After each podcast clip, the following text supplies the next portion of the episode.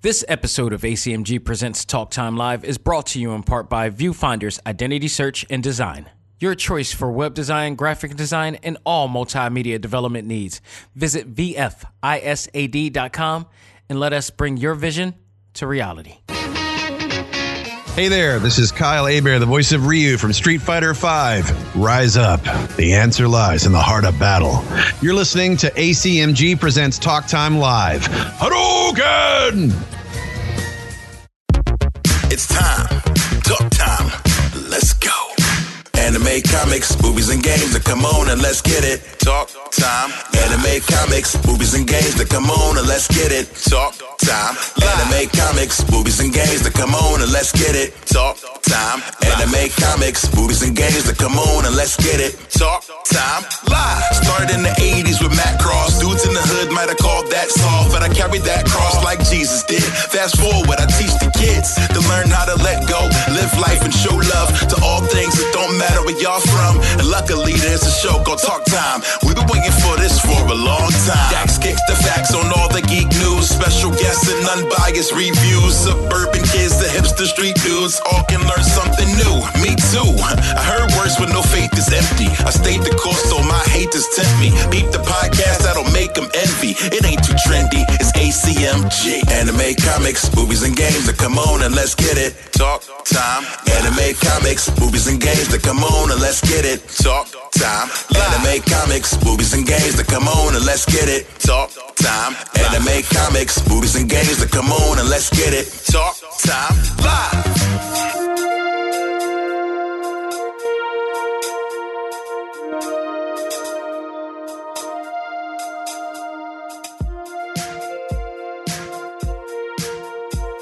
Ladies and gentlemen, welcome back. This is A C M G Presents Talk Time Live, the Prime Show. I am your host, Xavier Josiah. Folks, if you realize this is on a Monday, or even on a Tuesday if you're listening to it, that's because things happen. And things happen for a reason.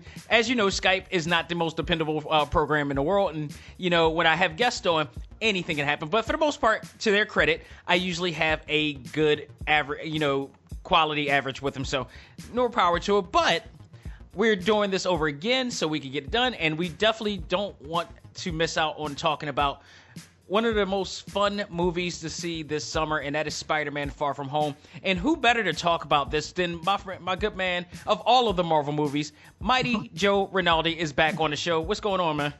I'm doing good. How you doing, Dax? Not too bad, not too bad now. You recovered since yesterday. Yes, yeah.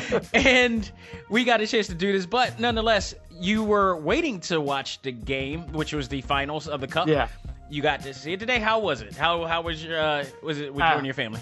It was great. It's it's awesome to watch, you know, something like that that you know millions of people around the world are watching at the same time. And for me, it's nice to have, you know, an occasion to feel very patriotic when I don't feel like I have, you know, a ton of those opportunities lately. So only, this... only that in the uh, in in the Eagles. Yeah, exactly. Which exactly. only like went on for like at least a week. Yeah. Before, yep. before uh, El Capitan actually started acting like a fool again. Yeah. So, you know, uh, no, that's awesome. That is absolutely awesome. And you know what? It's probably better because I actually got more information. Cool. In regards to Spider-Man Far From Home, some questions that we were wondering about, we got the answers for them, so we'll be talking about all that and more. But before oh. I do that, I got some huge announcements to uh, talk about. And I, if you're on Instagram right now, it's a sponsor post going on right now. And, you know, that some of you may know, some listeners, some new people may know. The A C M G Facebook uh, group knows, shout out to them, and people on my page as well. The biggest honor that I could ever have since I was nominated for the two thousand sixteen Philly Geek Award. This is probably, I hate to say this, might actually top it. Mm. uh, last year, as you know, uh, we talked about this. Last year, I actually had a chance to work with ReedPop, and ReedPop, in fact, is like the, it's one of the largest comic book convention companies out there. Like, they not only do New York Comic-Con, which is like one of the biggest cons out there, they also work on uh you know around the world and different cons and PAX and all this stuff. I mean, they they are a force. mm. I would love to see their portfolio. mm. yeah, yeah. like like honestly like it's it's a, they they're running a uh, engine right now. Uh, and it does. There's no signs of stopping anytime soon, especially with uh, New York Comic-Con. It's like the a dead second to San Diego Comic-Con right now, and yeah. it, it, it seems like every year it grows even more and more. And th- last year they started a new con in Philadelphia called Keystone Comic-Con. It's their, it was their uh, freshman year, and they had a great time. I actually had a chance to work with them uh, because of. You know, my alliances with certain guests that's been on the show and friends that's been on the show. Uh, you know, Mega Ran and uh, Molly Flanagan, who is the voice of Don Rito, and uh, I believe a few others too that I might have actually put an ear into them uh, mm. coming in. And lo and behold, we had a great time. It worked out great. I actually got a chance to. Uh, I think this is a great bonus for me. I actually got a chance to interview my bucket list actor. Mm. And that is Kevin Conroy. You know, the voice of Batman animated series. Have you ever watched yeah. the show? Oh, yeah. Oh, yeah. Like, that that dude's voice is yeah. iconic. Yeah, iconic. I don't sure. think he's ever done anything, any other voice other than Batman. Oh, really? Yeah. Like, I I, I know he's shown... He, when he does appearances on T V or movies, it's as himself because people know who he is. Yep. Like, he's... I don't think... I really, seriously don't think he's ever done anything. I, I'd be surprised if I've seen him in... or. in another, you know, project or whatever. But yeah, he uh it was Batman Day, in fact, and we got a chance I got a chance to be a part of a press interview with him, and it was an awesome experience, and they did a great job, you know, because mm. Wizard World is down here too, and a lot of fans in Philly aren't feeling, you know, Wizard World lately because of the quality, the lack of quality there is okay. that they were having. And I think this was, you know, ReedPop's way of, you know, getting in, going into City Hall, saying like, look, this is what we done for other cities. This is what we done for countries like India or whatever, mm-hmm. you know, because they go around the world. And like, we could do something here for Philly. You know, we could bring more money in or something like that. And they got a five-year contract, I believe, if I remember correctly, from what, you know, Brian Stephenson said, who was on the show last year. Okay. Brian Stephenson's are like, he's the brand marketing, you know, uh, executive director of last year. And now somebody else is taking over the helm, which I believe I should be having her pretty soon on this show. But they're coming back this year. And lo and behold, I was given the honor and asked to host the uh, a panel this year. And not only just any panel. Like, for gamers, this is awesome because this is based on Overwatch. And wow. Yeah. And I, you got kids. Oh, yeah. Do I need to say yeah. any more? I'm no, pretty sure awesome. If you got kids, you got an Xbox or a PlayStation. Nine chances out of ten, Overwatch is in here. Yeah, totally. And the crazy part about it, you want to hear an actual crazy story about this? Because this is actually still parallel to how I met uh, Molly Flanagan. Um, I went to Disney World and Epcot Center one year, and my, me, um, me and S, um, my wife Esther, who mm. actually we, you know, she was running on the Disney marathon, the Disney run, you know, oh, okay. marathon over there. Uh, which I, for any runner, I highly recommend. It's awesome. Even even if you're a spectator who gets dragged into it, it's an awesome experience for everybody. Um, but I went into Epcot's Japan store, and they have a lot of different, like, you know, anime, fanfare, otaku-like items. Mm-hmm. I got a mystery box that just happened to have Naruto figures in there, and mm. you don't know what you're getting out of it. So when I picked it up, opened it, I got Naruto. Mm. Not knowing years later that I would be good friends with this woman. Who ends up doing the voice of the iconic character, and you know, you know, and a client of mine as well. Yep. Last year, our first year of uh, San Diego, um, of, I'm sorry, of Keystone Comic Con, I, you know, I got, you know, you get a lot of swag, whatever. Like, I needed a new book bag. Yeah. Decided to get this particular book bag. I wasn't like, I just wanted to get one that just looked good. I didn't think anything of it. Not realizing that this was a Overwatch book bag. Hmm. And lo and behold, I get this opportunity to be the host of the panel for this now. Very cool. It, that's very weird, to be honest. It's like some type of a omen or something. Not only that, but not only will I be a host of this panel, but I will also have some great guests with me. Three of the voices of Overwatch, that being, that would be like Fred Tatasciore. If you don't recognize that name, you recognize the characters that he played, and in particular one. He's the voice of the Incredible Hulk. He's mm. all, from on the game. He's the voice of Soldier seventy-six. So I've, you know, when I went to San Diego, I had a chance to uh, check out the Marvel panel for the animated panel. He's been on there twice. He's awesome. He, I, you know, the fact that I'm even getting a chance to, you know, be a part of that involving him is absolutely fantastic. Jennifer Hale, who also plays Ash in the game, but also plays in one of my best games of the year this year, and that's Mortal Kombat. She's Chronica, which is like the main character in that game. Mm-hmm. So I get that's high end. And then it's like everybody's favorite actress who plays one of the like most fanfare and beloved characters, Diva, and that is Scarlett Chung on here. So I got three guests this time. I gotta I gotta juggle three different guests, and this is like one guest more than I ever have to juggle when it comes to interviewing uh, guests. But it's gonna be awesome. I can't wait. I actually upon yesterday, you know, when we did this before yesterday, um, I actually got all my questions done, so I'm ready oh, for. That. I'm You're the type. I, yeah, I'm the type that gets my homework done.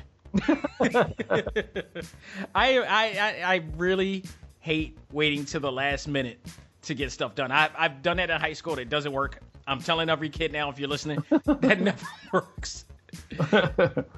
So I got all my questions done for that panel down the line, so I have nothing to worry about. I just got to show up, do my thing, you know, and just have a great time for there. Also, that's not all. I also have I also been granted a second panel.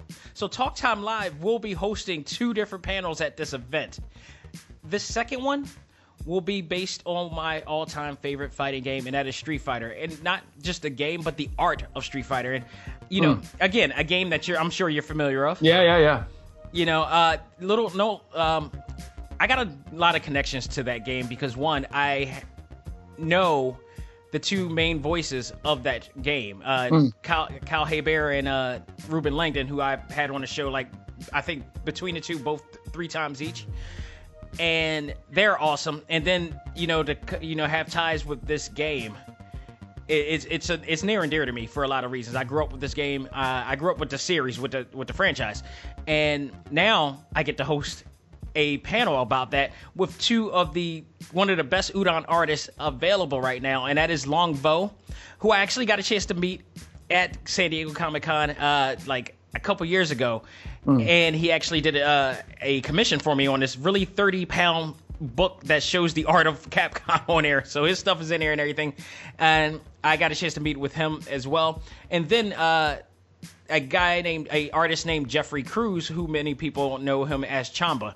These guys are extraordinary. Like, you know, when it comes to Capcom, you know, art and illustration, they almost, I feel like they go through the code of Disney. Because, you know, Disney has their set requirements of how they want their characters to look and such. Yeah. I feel like that Udon Entertainment and Capcom works together to make sure that that traditional system stays there. And they do, these guys do a phenomenal job. I mean, absolutely eye-catching as all hell. So mm. I will be there on in August, which is August twenty-third, twenty-fourth, twenty-fifth. The Overwatch panel will be August twenty-fifth at one to two p.m. So if you guys are Overwatch fans, absolutely come by, check it out. It's going to be a lot of fun. Uh, hell, there may be some giveaways and stuff, you know, as I'm going through the con too. So I'm, I got a lot planned for that. That's as well. Awesome. So I, not only that, I. For those who are listening now, and especially for those in the A C M G Facebook group, uh, stay tuned because there will be a way.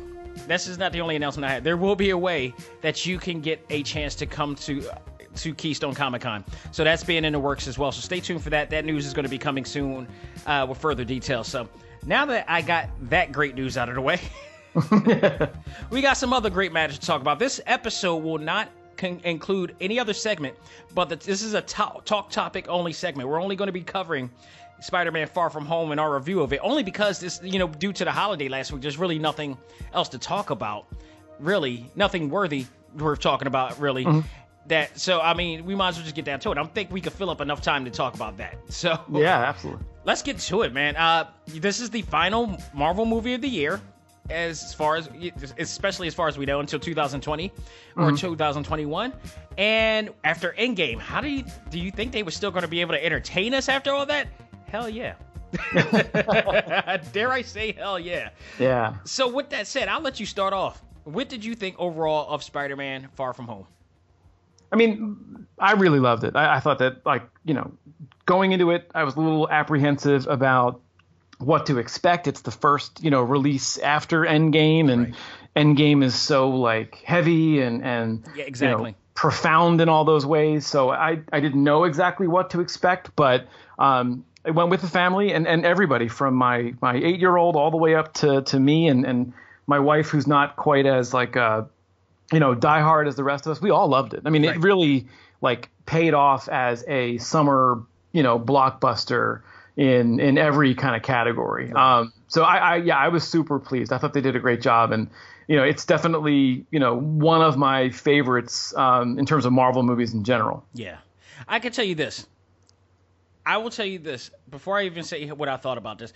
Can Marvel, and again, I said this, I said this last time, I'm saying it again. If anybody here is listening or know anybody in Marvel Studios, Disney, whatever, can y'all not ever, ever put out a movie on the fourth of July weekend? Or let alone if it falls on a weekday, because that is damaging. Maybe not for box office, but from from like people who work in the movie theaters who got to do that day, and then they, you got people who call out. We yeah. went to, we end up going to Movie Tavern, which we want that whole entire experience, the restaurant experience, and the, you know, chill and the recliner mm-hmm. seats and everything. We got two out of three of that. We got the movie. Yeah. We got the, we got the recliner chairs. They were so backed up, we couldn't get our food. No, oh, that sucks. It really did. And I don't blame the staff, because I know from my experience of working, you know, at a movie theater before, you're like, during this time of the year, people are going to, they're not expecting to have blockbuster movies on the fourth of July. Last time that happened was Independence Day. Yeah, yeah. And there was no such thing as a movie tavern there. Yeah. So I know people probably called on vacation for the holiday and all the stuff, and yeah. that left a lot of people hanging. I feel bad for the, a lot of the staff there, because they didn't get tipped because yeah. of everything. So, I mean, it, it was really a bad situation. But had it been on the weekend, I think it would have been much, much better mm-hmm. in that case. But with that said, I absolutely enjoyed the film. I thought the film was a lot of fun. And, you know, once again, you know, gave me that aura and feel of the Ultimate Spider-Man series, the comic book series by Mark Bagley and Brian uh, Michael Bendis. Mm-hmm. And, God, if you have not read that book, it is a awesome, awesome book from the Ultimate comic book series. And, I, you know, I know they merged and everything, but I still wish that they would have, you know, kept that on the side and, yeah. and kept developing. But they got a lot of issues out of that series before they end up merging uh, universes together and bringing yep. Miles and everything to it. But for what it is, I love that they took the nature of that comic book and brought it to life.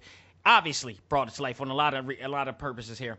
But you know, again, it was I from start to finish, I loved it. And you know, to quote somebody that I I talked to, and you know, talking about Marvel movies, mm-hmm. and or just any movies in general. Like when you go into a Marvel movie, you come in like you're going into a roller coaster ride. Yeah, you, you feel all sorts of emotions going up that hill and getting ready to go down that hill for something really climatic and epic and impactful. And then when it's all done, you come out full of energy, happiness, or whatever, but you're coming sat out satisfied. That was yeah. a hell of a ride that you went through, and that's how Marvel movies always are. This was no different. Yeah. Absolutely loved it. So, uh, I mean, let's talk about standout performances here. I mean, it, it, in my, in my mind, honestly, truthfully, the entire cast of this movie did outstanding. I mean, they were like, whether they had a small part or an even bigger role, they yep. all did fantastic. But if I had to choose, I got like five of them. But I want to hear from you first, and as to which you uh, thought was one of the best performances out there, or one that stood out to you.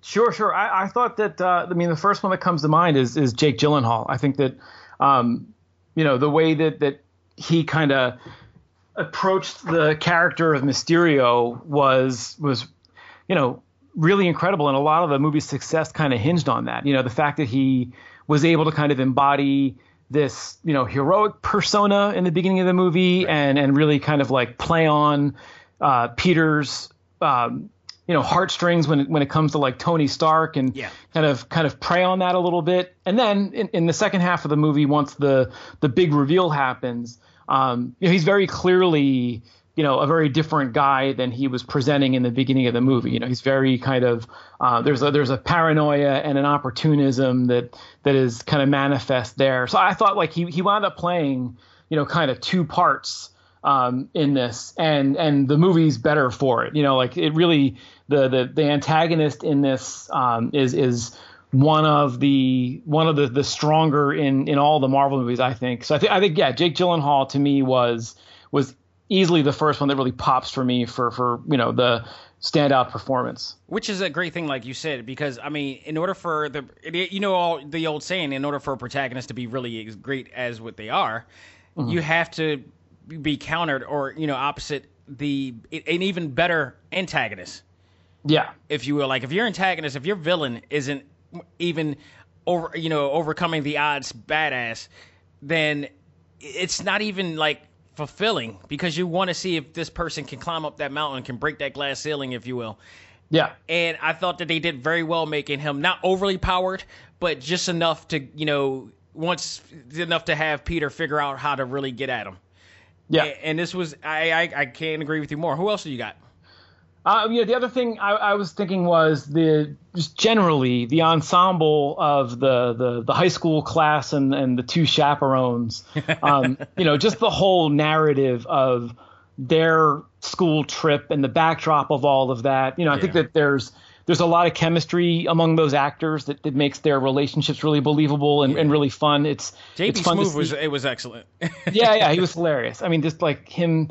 You know, always freaking out about witches at every moment. Like, I don't know what made him decide to, to go in that direction with right. his part, but like, just uh, it was hilarious that he kept coming back to that and beating that drum. Um, but yeah, I think like, you know, the the and it's interesting. Like, I, I hadn't thought of it until you just said that about the the villains being an important part or important, you know, element in the recipe. Yeah. Um, I think that that one of the things that I've always appreciated about Spider-Man comics is how strong the villains are. How his cool rogue gallery the, is the, the best out there. Gallery, right? Yeah. And it's like like Batman. Like those are the two, you know, heroes that have the coolest villains, and I think mm-hmm. they're they're certainly better off for it. Um, I think the other thing that makes a Spider-Man story a Spider-Man story is that the the personal stakes are as high as the superheroic stakes. Yeah. You know, like Peter Parker grappling with, you know, teenage problems is as important as Spider-Man, you know, defeating the villain. So I think the the the role that all those other characters play as his,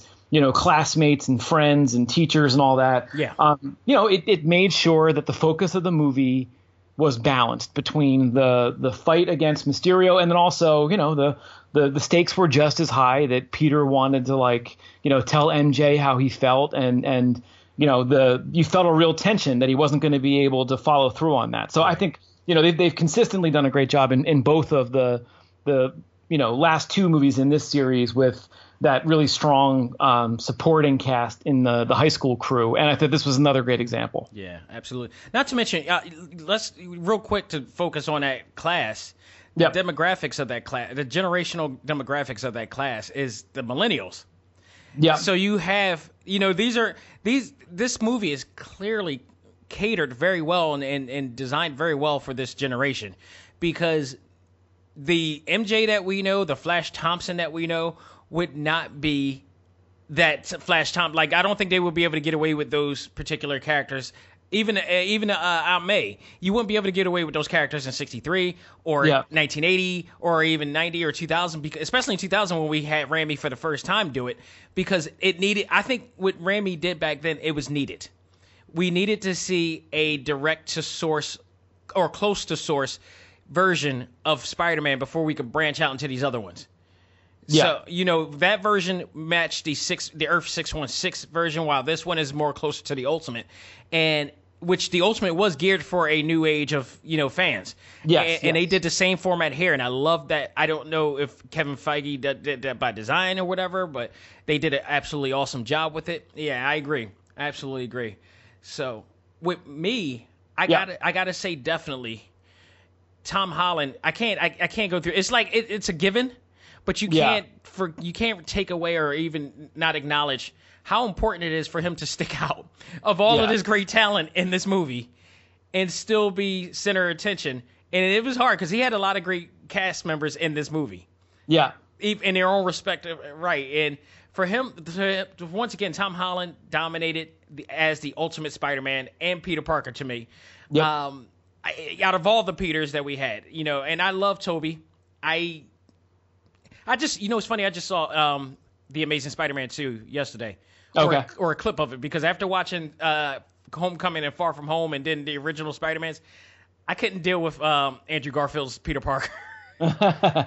He's way too damn cool to be a, an emo to be Peter Parker. I, yeah. I mean, it's just it bothered the hell out of me with that, and I had tolerated that movie before until Tom Holland came. I'm like, no. yeah. But you know, I love the fact that no matter who he is on camera with, whether it's Robert Downey Junior, or Chris Hemsworth, or, you know, uh, you know, Cumberbatch, it doesn't matter. He seems to captivate you with every form of fashion, every fiber of his being, and the most genuine and welcoming personality that everybody can relate to. That is Peter. Par- I'm sorry, Peter. That is Peter Parker in a nutshell, right there. Yep. Uh, I mean, a lot of credit to Tom. He really in, in, in embedded. He assimilated into that role so well. Yep. I, I think even outside, because we talked about this yesterday too, with him doing, you know, you know, visits to the children's hospital and like Make-A-Wish and stuff like that. Yeah. As the character, as him, he really understands his responsibility. I need more ki- uh, young kids like him. Yeah, no, I agree. I think he understands the importance of this like idea of Spider-Man and yeah. has really like embraced all of it. Yeah, he, he's certainly my favorite of the the three kind of cinematic Peter Parker Spider-Mans yeah. as well, for absolutely. sure. Absolutely.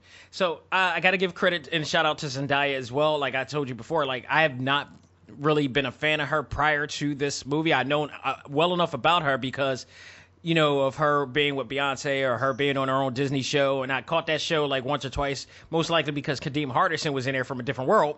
Yep. In there. So I was like, all right, I love that character. So let me see what's going on.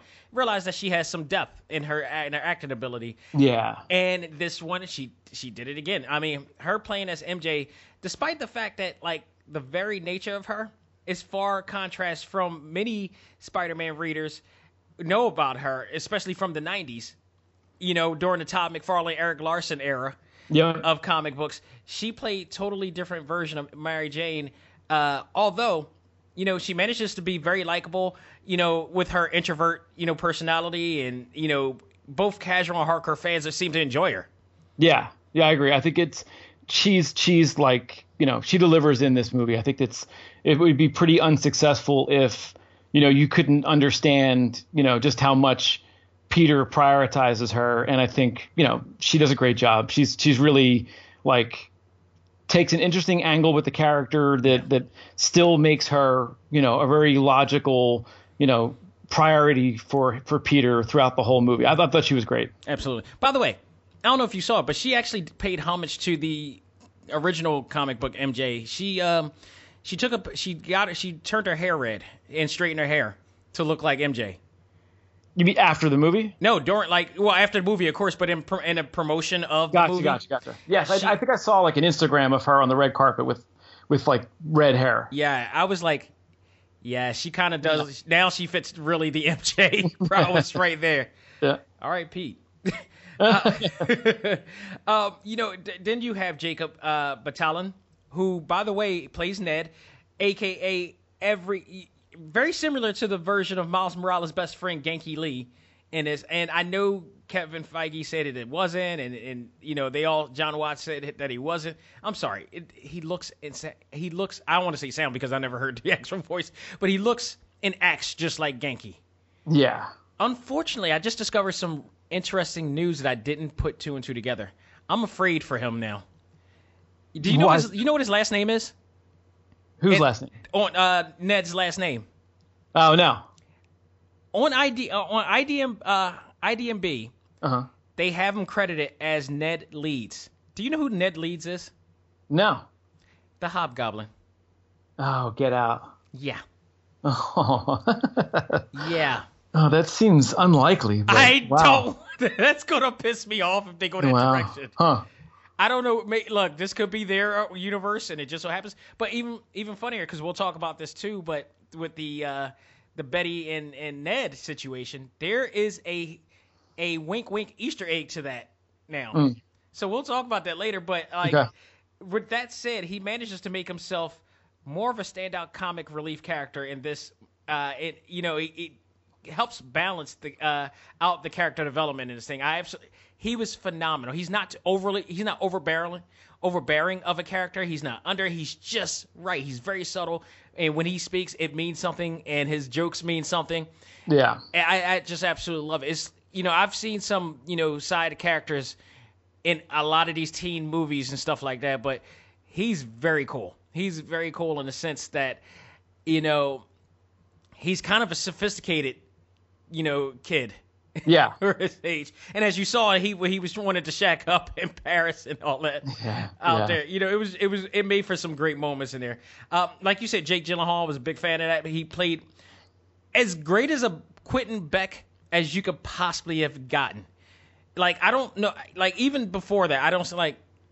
I don't can't I can't picture who would be a good Mysterio, because in some cases anybody can be Mysterio. Yeah. But agreed. He, to his credit, he nailed it. He, yeah. I like I, of all the comics that I've ever read with Mysterio in there, whether it's like the Revenge of the Sinister Six or any of his like single, uh, you know, rivalries with Spider-Man, or even from the com- from the comic or the animated series or cartoons or whatever. It's it he, there, there's a certain formula to Quentin Beck out there, and Jake Gyllenhaal, I believe, matched it up quite fine in this yeah. movie. You know, yeah, his sw- great. yeah, his swag, charisma, and that great voice. He has a comic book voice. Yeah, yeah. I mean, just some people, like when you have that type of voice. Him, Michael Keaton. Uh, there's somebody else too, um, who just whose voice just really speakers out. It's almost like you have a a, a sound bar without having a sound bar. Yeah. It is very manly and very masculine. It's like, you know, the the type of heroic or villain villainly uh, or villain like I would mm-hmm. say that you would that you're accustomed to if you're a comic book fan. Yep. But it wasn't as campy either. He manages to do all that and not be campy at the same time. So I thought he did a great job, and probably one and like I like you said, he's up there with me. He's in my top five because he's I. I I haven't loved a character like this for Spider-Man since Alfred uh, Molina played yeah. Doc Ock in Raimi Spider-Man two, yep. who really matched up to the character of the comics. Yeah, I agree. Agreed. I think he was, he's another like, you know, benchmark, great Spider-Man villain and a really great performance. But I, I would, yeah, I would say that, you know, Gyllenhaal is, is right up there. Yeah, he's right. I mean, I'm unless like Thanos is at the top, like Kingpin, Uh, from from Daredevil and, and all those other uh, and the Daredevil series and uh, mm. Netflix was awesome.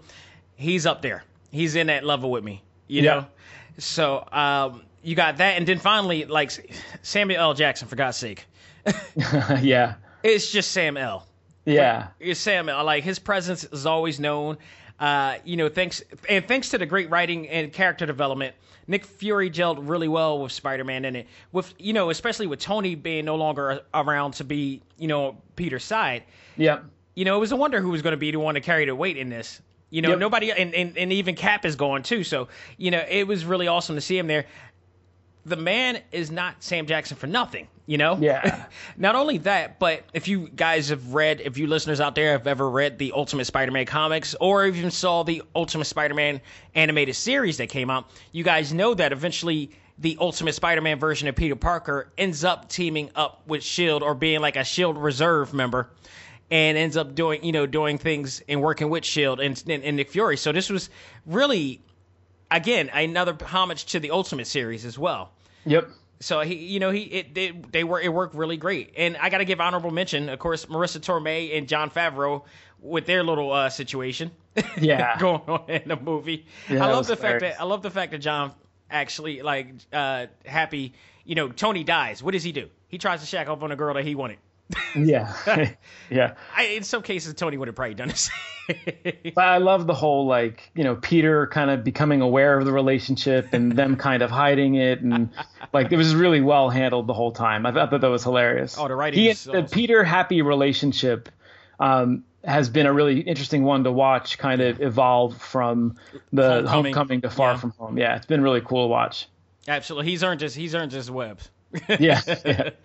Um, Tony uh, Revo- uh, Revolori, who played Flash Thompson, a different version of Flash, a millennial version of Flash Thompson, if you yep. will. Uh, and Remy He, who kind of was more Flash, more Earth six one six Flash Thompson than than uh, Tony's right. Flash Thompson. To be honest, he was the he was uh, he played Brad Davis, who was the kid who was blipped and yep. brought back five years later. Oh no, yeah, was it that he was already grown five? No, he was was he? Remember, refresh me. Did he get blipped?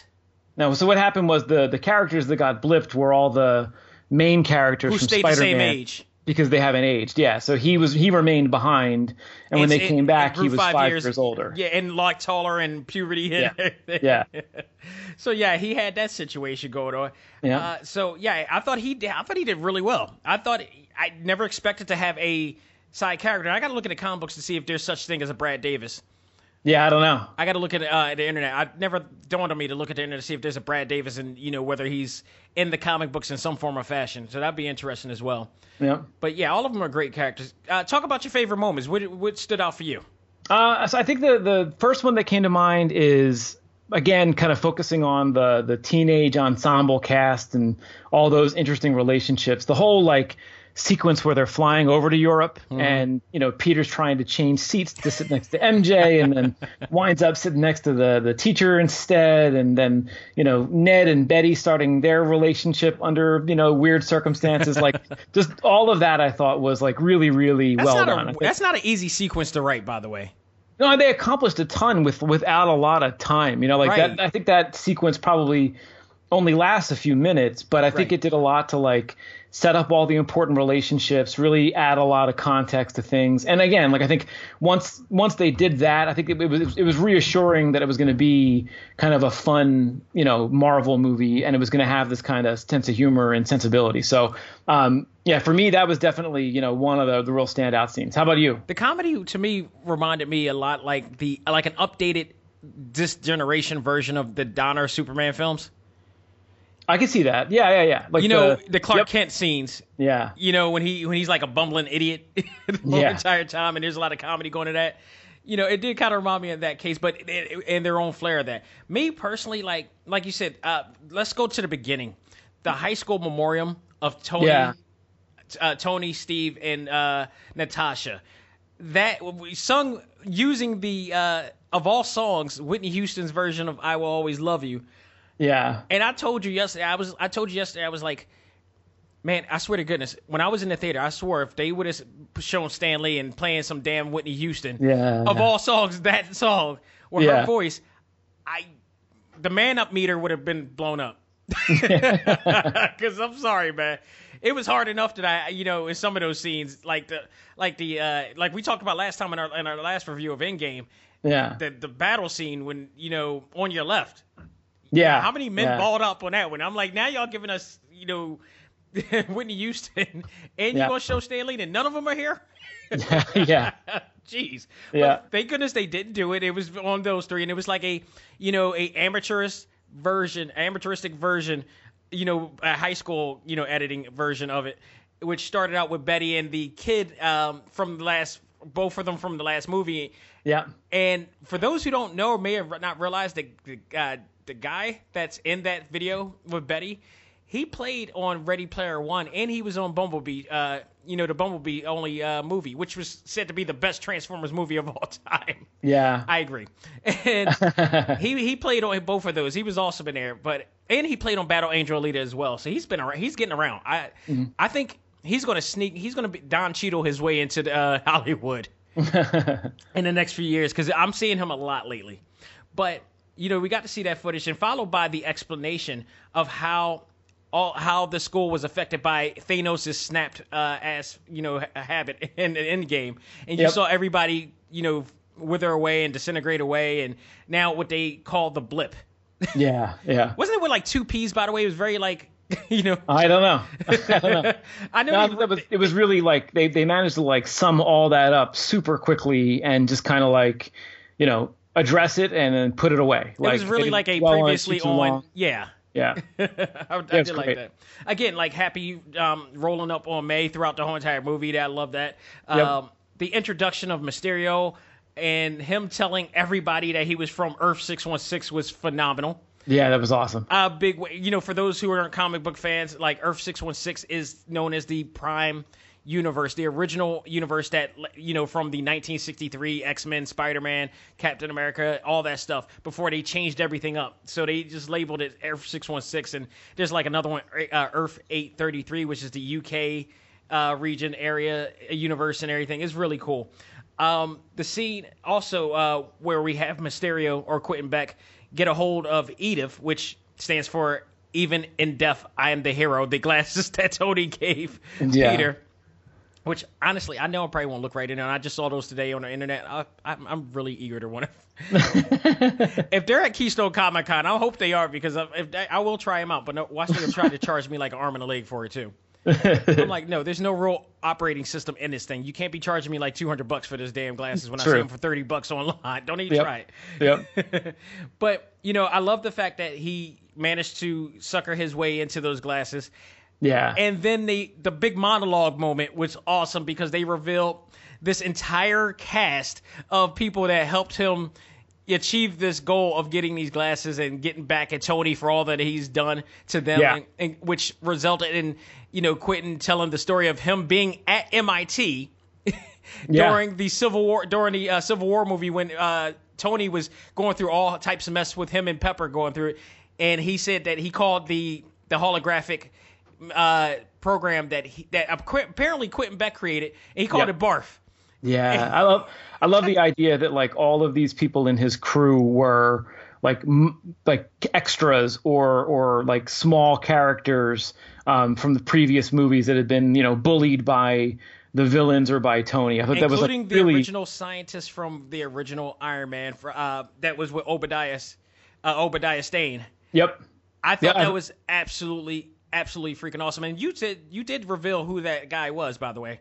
Yeah, if, if you're watching closely, I, I quizzed my kids afterwards to see if they had spotted him. But yeah, if you watch closely, that that character, he's played by uh, Peter Billingsley, who was Ralphie in uh, A Christmas Story. That is so awesome. Yeah, he's definitely like in like the the Jon Favreau Rolodex. He was in um, Elf as well, so he's like he oh, must wow. just be like friends with Favreau going back and, well, you know, just finds his way into these parts. Well, you know what? I wouldn't be surprised because when every director does a movie, they have their normal crew. I, I realized that years ago, like when you start to see a particular director there, they mm-hmm. have their set people that they always depend on to do to yep. be a part of a movie. Depending yeah. on, like they make sure it, it, it's I, I don't I got uh, one of these days if I can ever get a director on the show or if I can ever interview a director, I got to ask that question because I noticed that anything with like Emma Stone.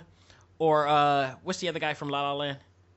Help me out. Oh, um, oh, I'm blank on his name. Uh, I know exactly who yeah, you mean. Yeah, men always blank on his name. yeah. From Ride, right? Yeah. Um, I can't think of you it. You know what I'm talking about. You guys know yeah, what I'm Ryan talking Gosling. About. Yeah, Ryan Gosling. Ryan so, Gosling. You know, if there's, a, you know, if you look at all the movies that Ryan Gosling and Emma Stone have ever been in, mm-hmm. nine chances out of ten, it's been the same director. Oh, yeah. So I mean, it's it's it's kind of on that deal. Same with uh, yep. the Matrix crew, the Wachowskis, and all that stuff. They you know they tend to utilize a lot of people that they worked on there out there because you know they form a guild with these guys. Yeah, apparently. So I mean, I wouldn't be surprised if Favreau you know does that either. Yep. But you know, I, then I also want to talk about like how Peter was going to design his new suit that we now see, the black and red suit. Which, by the way, if you guys own the Spider-Man video game. Uh, there's a new update. If you haven't played in a while, go back on it and uh, update. Get the free update that they, the D L C update, they, because now you'll have possession of the new suit from the movie, along with the Noir tribute suit that he played. That all that black suit. Oh, very cool. Which is like a homage to the Noir Spider-Man. Do you know about that one? Oh yeah, yeah. That's from I know from the series and from uh, in, across into the, into the Spider. Right. Yeah. So that was a little bit of a homage to there, but though both of those suits are now available for free. On uh in the Spider-Man P S four game, which you need to this, if you ever needed a reason to get a PlayStation in your house, yeah. that game is the reason. That yeah, I've only heard good things. I've I've only played. There's a rare times I play a game multiple uh, action game like that multiple times. I've played mm-hmm. that. This is my fifth time going, fourth or fifth time going in. That's awesome. It, yeah, it is. Yeah. I mean, it's just the voice acting, the gameplay, everything. It's it's like one of the best video um video game. Adaption since Batman uh, Arkham series, just phenomenal. Yeah. But uh, if you noticed in there when he was designing the new suits, the, his new suit, he prompted up a lot of the other prototypes that was there. One of which I didn't see all of them, but the one that really caught my eye immediately was the original Iron Spider prototype suit, or the original Iron Spider suit from the comic book Civil War. Mm. Yeah, and, I, I I didn't see that. Like that clearly, but definitely thought like I, at some point I want to go back and look at that scene again to see. There's there's got to be a lot of interesting stuff kind of buried in there. Oh yeah, absolutely. I, I actually uh, was pondering on actually going back to see it again in my in my neighborhood theater this mm. week to check it out, so I could really know what all the other, well, not just for that reason alone, but just so I could uh, see exactly what other suits there was, because I saw that I that was like wow, and I thought about like I do like the new. The, the the movie version a little better mm-hmm. than the original, but I would love to see how they would have made the that version of it come to life. Mm-hmm. I thought that was just a really great homage to that. And then, of course, the fight scene.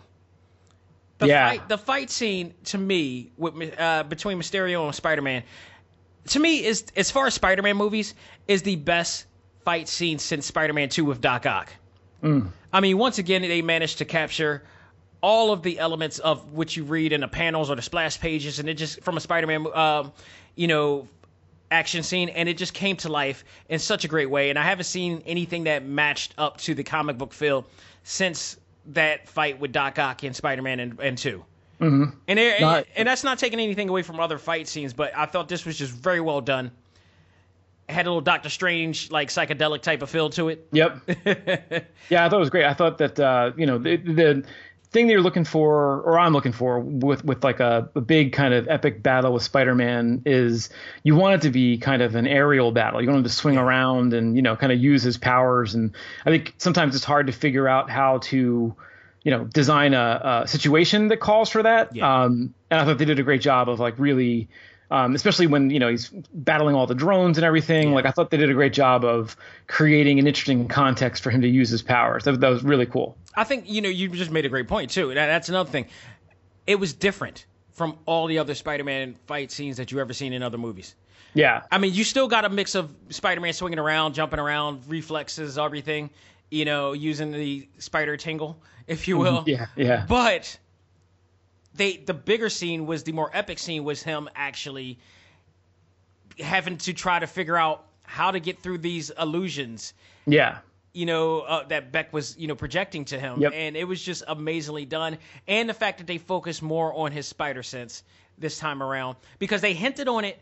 On I remember having this conversation with people at um in uh, what was that, Civil War? Whether mm-hmm. he was actually using spider sense or not, and he mm-hmm. he damn sure was, but it wasn't really shown out. And then somewhat in Homecoming too, but in this version, they fully it was part of the story. It was one of the main stories of this yeah. mo- of this movie right here. So, yep, yep. I, I can't see, and I you know luckily I you know talking to our A C M G Facebook group, I haven't heard one person say anything bad about this movie, especially Spider-Man fans. Not one thing. Not yeah. one darn thing. So that was awesome. So yep. let's talk about the end credits, if you will. Oh, yeah. Because there were some things that happened on there that was just outrageous, and some epic things that happened. Thank you, John, uh, John Watts, the director, for doing what he did bravely, and it was awesome. Yeah. Uh, let's talk about this briefly. Peter swings with Mary Jane in New York and interrupts, which is interrupted by, you know, breaking news. Before I even talk about the breaking news, Mary Jane, you could tell she's not our, our old school Mary Jane from the nineties and eighties. Old school Mary Jane would have loved to ride and fly away and all that stuff. This one? Yeah. And I love her for it. This one was like, she was scared out of her ass swinging yeah. across New York. Yeah. And then I love the way that they showed the velocity and speed of uh, how fast Spider was, uh, you know, Peter was going. To the point you can understand, you can empathize as to why she would never want to do that again. Yeah, yeah. So you got that, and then all of a sudden it ends off with them about to part ways, and then some breaking news come with none other than the return of J. Jonah Jameson, and not just anybody playing that role. Yeah. Ladies and gentlemen, it is reprised by none other than J K. Simmons himself. I was one of the first people to start clapping hugely for this. Yeah, me too. I mean, this absolutely was awesome, because not only was this a homage to him, this was a homage to the old Raimi movies themselves. Mm. For to, just to say how well that that movie did and how well he did in that movie, that spoke volumes. And I read, I just read an interview uh, with John Watts talking about how that occurred and how, you know, when contacting him saying that, you know, we want you back for the role, he's like, how the hell are you going to do this? It's two different, it's two different yeah. movies. And he explained how he was going to do it. And uh, apparently J K was more than ready for it. He was more than happy for it. I love this, this uh, M C U version of him. It looks the same. He has a balder head now, but he's still the same J. Jonah. So it's like, yeah, it's like one of those things, like, in one of those movie, one of those deals where, like, in every universe, there's always a different J J. Yeah, but it's the, I think it's the same type of J J, regardless yeah. of how he looks.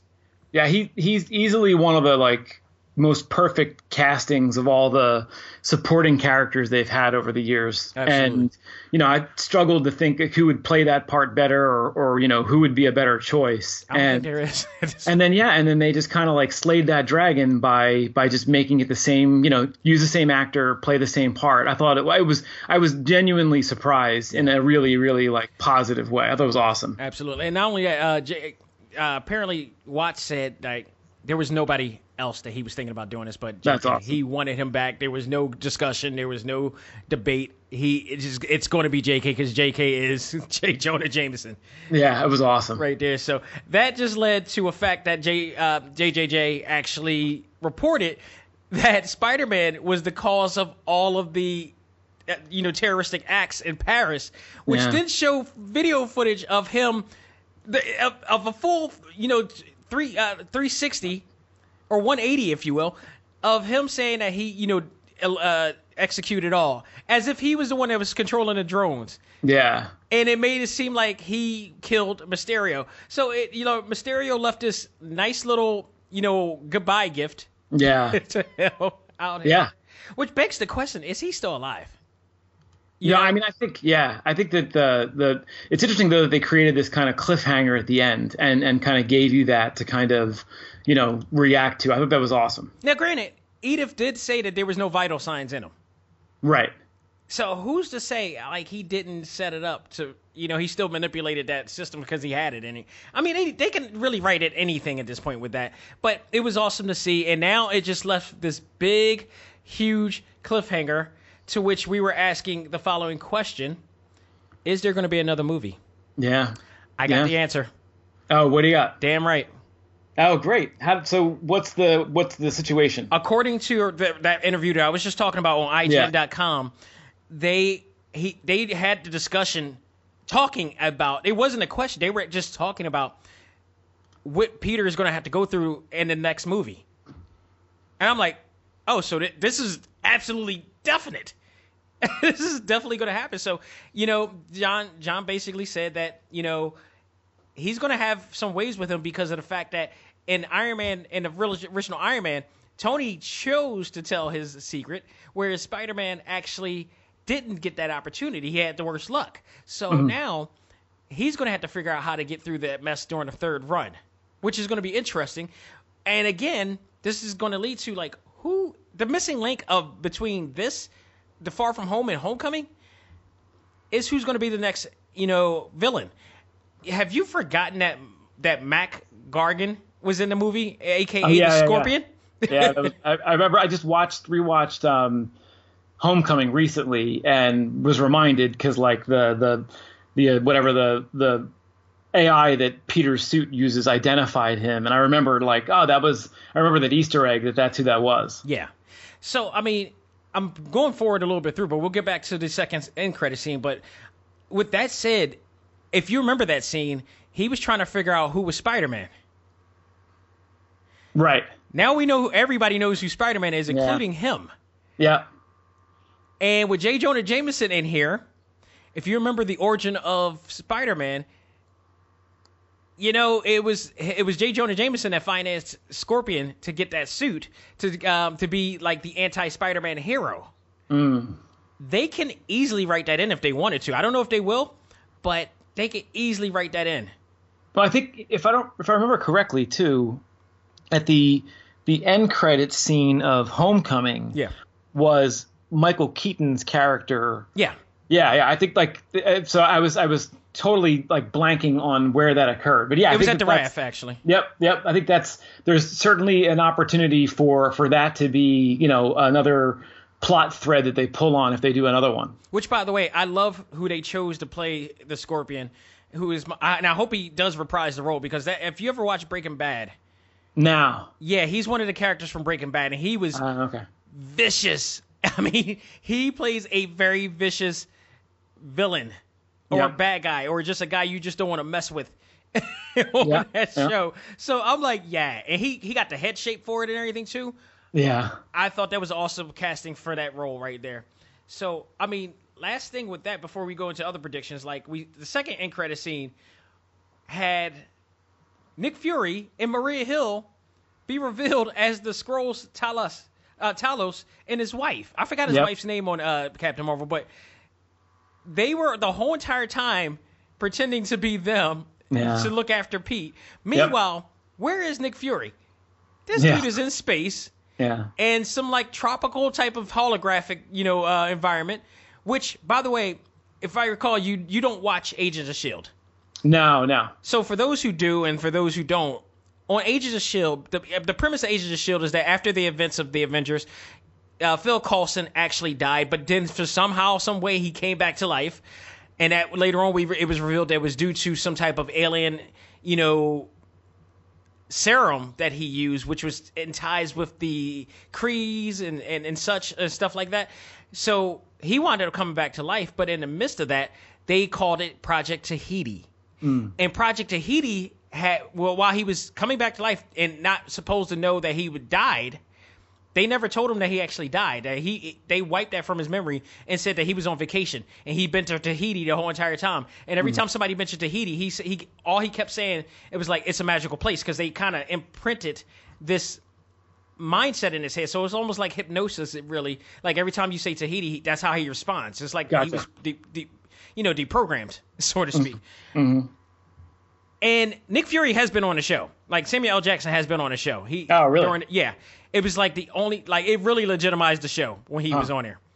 That and the fact that they tied it with uh, The Winter Soldier. That was when that show really picked up. Gotcha. But the the end of that series showed Nick Fury uh, making his known uh, appearance in there mm-hmm. and him knowing about the Tahiti Project. So I'm wondering if that was a little bit of a wink, wink, Easter mm-hmm. egg to Agents of S H I E L D and the Tahiti thing because Phil Coulson in the, in the show actually recently last season died. Legit. Mm-hmm. And mm-hmm. um, his now love interest slash, you know, uh, partner in S H I E L D stayed with him till he died in last days, and they actually went to Tahiti. Mm. So that scene, that scene, that scene that was shot looked a hell of a lot like that scene in Agents of S H I E L D. Okay. And I love those type of tie-ins. Yeah, yeah, yeah. So we see him in here. The, the holograph goes away. We still don't know where the hell Maria Hill is, and, right. but he is in fact in a Skrull ship in space. Yeah. This opened the floodgates to a lot of people wondering where this is going, and in particular, again going back to the I G N interview, mm-hmm. I am not versed in the Skrulls to that nature. I know of the Skrulls. I'm a, I'm well aware of the Super Skrull with the Fantastic Four. Yep. But somehow, some way, the interviewer in I G N believes that he knows where that ship is going and where it is familiar, and unfortunately, to which John Watts was like, "I cannot claim nor deny mm. anything. I think this is going to lead into something bigger." And we were talking about this recently, but thinking like it was so open ended and like where is this going and like stuff mm-hmm. like yeah, they about to get they about to get real. Yeah, I think they're about to get really real here. We still got like Doctor Strange, we got Panther two, we got mm-hmm. yep. I, I, don't we got another Captain Marvel coming? I believe. Yeah, I think that's like the the slate of movies that have been confirmed are Doctor Strange two, uh, Black Panther two, Captain Marvel two. Now a uh, Spider-Man, another Spider-Man is coming. Yeah, I mean, I think that that seems possible. I, I was doing my own research, and it looks like like the there's even Tom Holland said something to the effect of like another movie coming out next year yeah. for Spider-Man. Mm-hmm. Um, but at the same time, there hasn't been anything contractually figured out between Marvel and Sony. So there's still like a big dollar sign question yeah. hovering over this. So they haven't like they have not yet like announced that there's going to be a third Spider-Man movie. It seems likely, but but like, coming from John Watts himself. I mean, but it, it, there's no deal in place for it. No, like there's no deal in place, but he's yeah. talking like it's happening. Well, I mean, I'll believe it when I I'll believe it when the contract is signed, because like right now, it's over. Like there there's an article. I was looking at an article talking about Sony trying to make um, Spider-Man movies with Tom Holland instead of them being Marvel movies. God, that would be such a mistake. Yeah. Unless they use the same cast and crew. I mean, but even if they did, it's still going to be – it would be a shame if they went that path. Because Sony like, just doesn't get it. When it comes nah. to live action, like they got nah. – they had it gold when, when Sam Raimi did it, and then they didn't – they didn't – they lost yeah. hope in him the minute that yeah. he did three, which I think – three was three was not good. No, it was awful. But they could have still did a four and, re- and come back from that. Yeah. I mean, I think I think at that point, like they were running into the same issues that the Spider-Man series ran into, which is like Tobey Maguire at that point is like thirty years old. But so wait, you got to remember though, and I and I realize that, but he, you know, in the comics he grows up and, you know, gets older too. Him and Kirsten Dunst. So I mean, they could have factored that in. Yeah, but I think that's when like the comics be- kind of lost their luster, is when like it's kind of hard to relate to a thirty-year-old Peter Parker and his wife, who's a supermodel. Like I think it's that that was like where it, the, the the road would become much harder for them to find a way to make so you that. Were never, like, you were you were against the M J and uh, Peter uh, combo when they grew up? No, I mean I think it's just. I wasn't against it, but I think when they when they rebooted everything for the Ultimate Universe. Yeah.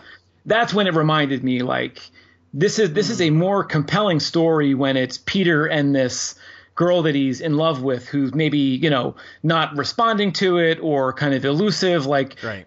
it's it's hard to feel sympathy for a guy whose wife is like a supermodel soap opera actress. Like, he's not exactly an underdog at that point. Well, he wasn't anymore. I mean, eventually you can't be an underdog for for long. Yeah. I, I would hope not. I would hope not. You would be like Charlie Brown till like you're thirty. But I think that's like that's why these movies work, is because they've returned Peter Parker to this very vulnerable, like nothing goes this kid's way. As soon as he gets like a break, right. a bigger issue's dropped in his lap. You know, no sooner does he go for this like big web swinging ride with M J than his whole world is like demolished. Right. He can't, you know, his secret identity's revealed. Like he's blamed for all this stuff. Like when it comes down to it, like that's to me the best Peter Parker is the one that just keeps getting like mercilessly and, yeah. punched in the face, you know, like, and then, and I think that's where a lot of people relate to that. It's like, you know, this guy has awful luck. Like this is just like nothing goes this dude's way. Um, but yeah, I think that like, it'll be interesting to see how they develop this over time, because, you know, they've obviously added, they've introduced the Daily Bugle. Like there's a chance now that, you know, Peter could work there because it now has been introduced as an idea. Like there's a whole, there's an angle for that that they can explore now that's really interesting. But yeah, to, to get back to your previous question though, like the only movies that are confirmed for sure are Black Panther two, Doctor Strange two, Guardians of the Galaxy, Guardians of the Galaxy three. Yep. Um, The Eternals, and then Shang-Chi, the, the Master of Kung Fu movie, and then Black Widow. Did we say Black Widow? Yes. Well, we did. So those are, yeah, those are the ones that have like those are the confirmed, like, you know, they have release dates, they have like directors attached, they have like, you know, they have a, a production schedule in place. Yeah. I have not. That is based on that uh, that new one that uh, for the Asian superhero that I've never read that one before. Nah, me neither. That's nah, a brand new I, one. Yeah, he's. I mean. Well, I mean, the, the character exists, but it's new to me. Like he's been around. He, I remember the the Shang-Chi uh, entry in the what was the the official handbook for the Marvel Universe, mm-hmm. like that old like. Um, oh, the one where they, where, every, where they tell the bios of everybody. Yeah, yeah, yeah. yeah. I can still I still picture, have those like, actually. Yeah, I can still picture Shang-Chi from that. So he's been around for some Since time. The seventies are yeah. Yeah, but I you know I think credit to Marvel, they're trying to find like you know other characters to explore and another you know kind of concepts to to reinvigorate. Yeah. Um, but yeah, I think what you were getting at was like there's like this kind of cosmic element to the Nick Fury Skrulls storyline. And I don't know. I don't know where that pays off. I don't know if that's like setting up this kind of bigger universe yeah. story so that the Eternals make sense sometime down the road. Possibly. Or right, this remember, is like we still got the Fantastic Four now on the helm of uh, Disney and Marvel. Yeah. Yeah. So I don't know. I don't know what like. And Silver Surfer. I kind of feel like. In a way, I was intrigued by the whole Skrulls thing, but at the same time, I also felt like this is like needlessly confusing. Like, you know, like this was a pretty straightforward movie. For now, you know, Fury to have been replaced, you know, by Talos for a little while. Like, I just, for me, it felt like there wasn't enough clarity in the the idea that they were kind of creating for it to feel like a really exciting Easter egg. It felt more. Like just vague and and kind of, I don't know, like too mysterious for it to be really exciting. Right. Well, I'll tell you this. I have no I have no uh, problem with this in a, in a sense that we've all, even for Iron Man three, to what, you know, to what most people say about that movie, mm-hmm. they did answer a lot of questions in the later movies in reference to that movie to make it like, to legitimize what they were doing. So I wouldn't put it past them to do the same here. And yeah. their, with their track record, you know, if you uh, put, uh, you know, Inhumans aside. yeah. you know, I, I got to have more confidence to say that they will figure out what's going on and it'll all make sense. Yeah, I just I, I agree. I th- I'm sure it'll turn out great. I just think, like, when I think of like the the end credit scenes that really like made my jaw drop, and they like they more explicitly set up like be excited about this next thing that's about to happen. Like when Fury turns up at the end and says, you know, I want to talk to you about the Avengers Initiative, or like when Thanos turns up at the end of Avengers. It's like. Like, holy crap, they're going to introduce Thanos, or like, holy right. crap, they're going to introduce the Avengers. Like, right. there's there's like one step further they could have gone with this, where it would have been like, whatever, they're going to introduce Adam Warlock, or they're going to introduce right. the Eternals right. or whatever. Like, no, there's, I agree. There's, there's like something there, and I'm sure it'll turn into something, but I just wish it was like, like, holy crap, they're going to do like Secret Invasion next or whatever. Which so I a think lot they, of people are really thinking that's where it is heading. I, maybe. I mean, that would be a fun storyline to look at. I mean, that was certainly... You know, a real and, and and you know, they've done a lot of work just in this movie to show you how easy it is to go back and tap into like characters from previous movies. You know, all these, you know, scientists that wind up being a part of Mysterio's crew. You could do something similar where it's like, you know, you could go all the way back to like Iron Man two and say like, hey, you know, this character from Iron Man two right. was actually a Skrull, you know, or, you know, this character from, you know, Guardians of the first Guardians kind of the like Galaxy. They did with Hydra. Yeah, exactly. Like they could do this really interesting, um, you know, re- like uh, revisionist history of those things. That would be a fun story to do. But again, like I th- I'm sure they'll do something interesting with it. It just felt like, just give me like one, you know, gr- grain more of information, and I would be like insanely excited. Now I'm just kind of curious. Yeah, you know, speaking of um, Inhumans, I was really sad that that didn't work out. Yeah, I mean. Well, most you know, the only reason I was glad, I, I, so I have mixed feelings about it, but the only reason I was glad it didn't work out was it annoyed me at the time that Marvel Comics was trying to replace the X-Men. The, yeah, the mutants and the X-Men. The it did not work like, at all. There's no, there's no way. You got there's too no many way. Years. Like, you got too many great years on that deal, and in the depth of the storyline and, and and premise of X-Men cannot be denied. No, like X-Men is is easily one of the more powerful like comic book concepts. They were the hottest in, thing in the nineties. Well, they're they're they're they're fundamentally important to comic books generally speaking. And pop culture. Like, yeah, so like for them to feel like they could replace them with something as lame as the Inhumans, which like, is which was never really ever really focused as much as they were, or pushed harder as they did yeah. with the X-Men. Never. Ever. Yeah.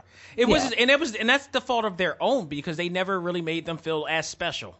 Yeah, and then you know they make this deal with Fox where they don't own the rights to them anymore, and and the logic was so flawed. Like the the logic was, we're going to replace the X-Men with the Inhumans because we don't want our comic books to drive interest towards these characters we don't right. own the rights for.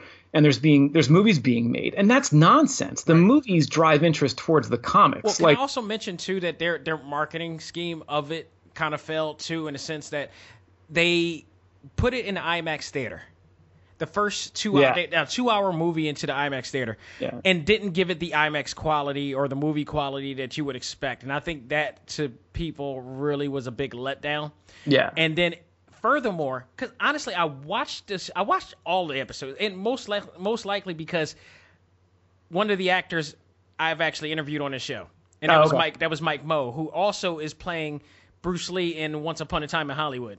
Oh, cool. So, and he looks just like him. It's insane. He really does. Um, but he was playing. Uh, he played one of the Inhumans in there. That was that. was believed to be killed in like the first episode, and we didn't see him until like last episode. I was like, okay, they went there with that. It was uh, mm. Trident, in fact, mm. and it just they, it went such a direction after a while. It was like, yeah, it was uh, it was a lot of smoke and mirrors that didn't work. Yeah, with that Agreed. deal. So yeah, that was sad. But I mean, they got that one. They they got one flop on that one. They got one flop on Iron Fist. I still, with that said, it's eleven years of heavenly strong. You know, uh, movies and, yeah. and, and series. Yeah, I, I, I'm looking forward to seeing what they're going to do next. Yeah, absolutely. I think it's there's a lot of hope that they can do interesting things now that they've, you know, reintroduced the idea that that the Spider-Man movies can be like bright and fun and yeah. you know still make sense in this big universe where things like Endgame can happen. Yeah. And I think that's the way that the comics work too. You know, like you can gravitate towards certain characters, you can gravitate towards others. They might all exist in the same shared universe, but if you don't want the grim and grittiness of Batman, you can read The Flash. You know, if you don't want the the kind of, you know, uh whatever street level kind of um, crime fighting you get in like a Spider-Man, then you right. can go read, you know, Thor. Like I think there's there's room to have all these different colors to paint with. And I think they're, they've at least reassured me, like they they are going to make fun Marvel movies moving forward. They don't have to be like right. so emotional. It's, it's everything so, is what we are in this country, in this world, diverse. Yeah, yeah, absolutely. It's funny you said that too, because, you know, Jessica Jones' third season just came out, the final season uh, and the yep. final Netflix Um, show of the series uh, showed. I absolutely loved it. I love the way that they went around to it, but a lot of people didn't, because mm-hmm. you got people with the bang, pow, zoom mindset. Mm-hmm. And I, it was at that point I had to say, okay, you got to understand, you're not entitled to like every single thing that Marvel comes out with, because in everything that they come out with may not be for your yeah. flavor. This was geared to another direction, another type of genre of the yeah. comic book universe, yet still connected to the universe. But it's just, it's a whole nother thing, yeah. you know? And it worked for what it did in this case. But, you know, you got a lot of people that expects that everything needs to be, this person can fly, this person can knock somebody out in the door, this person can do this. They have to have action-packed scenes. Sometimes this was a, this was a thriller. This was a, you know, a um, a more story developed, you know, type of, uh, you know, show. Yeah. When it was actually action based. I mean, it had its action and everything, but at the same time, it's like you had to take it for what it was. And art doesn't have to be one thing. Art is a plethora of different, an, an amalgamation, if you will, of different, yep. you know, genres and fills and mediums and such. So yep. you got, once you broaden yourself to that moment, you got, you'll actually probably appreciate things in a different perspective. Yep. So last question that I have for you, and that is, of all, now we talked about this. I'm not going to give you, you know, base. I'm not going to give you the opportunity to base it on whether it's the best Marvel film mm. or not, or where does this land in the Marvel Cinematic Universe as far as the top ten, top five, whatnot. I'll say as far as Spider-Man movies mm. is concerned, where does this, where does Far From Home place for you? Uh, I, it's right up there. I mean, I think, you know, when I look at these movies, the Homecoming and Far From Home. Um, are two of my favorites easily. This is my favorite version of these characters. Um, Spider-Man two, I think, is a real standout. Yeah. Uh, with Doctor Octopus. Still, still holds up too, by the way. Yeah, yeah. I think it, it's really, it was really well done, and the performances are great. Oh, um, and then Into the Spider-Verse, you know, I don't know. I, we, we talked about this before. Like, it's almost like one with an asterisk next to it, because it, it's probably my favorite. Yeah. But it's hard to compare it apples to apples with. Yeah. Homecoming or with, you know, Far From Home. I think Just it's by the the mediums of which it is, that being live action versus animated. Well, yeah, and there's like a whole different like scope that's available to you when you do an animated movie. You know, yeah. you can have, you know, an endless cast. You can have like things available to you, and I think frankly, you can paint, too, your canvas is is damn near unlimited with possibilities yeah. of what you can do with it. And I think it's hard for me to like compare a Miles Morales Spider-Man to a Peter Parker Spider-Man yeah. in a way too. Like I feel like it's easy to stack up, you know, three Peter Parkers against each other, Andrew Garfield, Tobey Maguire, and yeah. Tom Holland, and kind of, you know, choose which one you think is the best. I think when you look at, like, it was an animated movie, it's Miles Morales, like the, the protagonist is very different. Um, it's it's almost in a category by itself. But right. I, if I had to rank them, I think Spider-Verse still comes in number one, mm-hmm. and both of these um, recent Spider-Man movies are, are in my top five for sure. Absolutely. I, I'm going to agree with you on that. Um, You know, had this been a, if I based this on live action only, mm-hmm.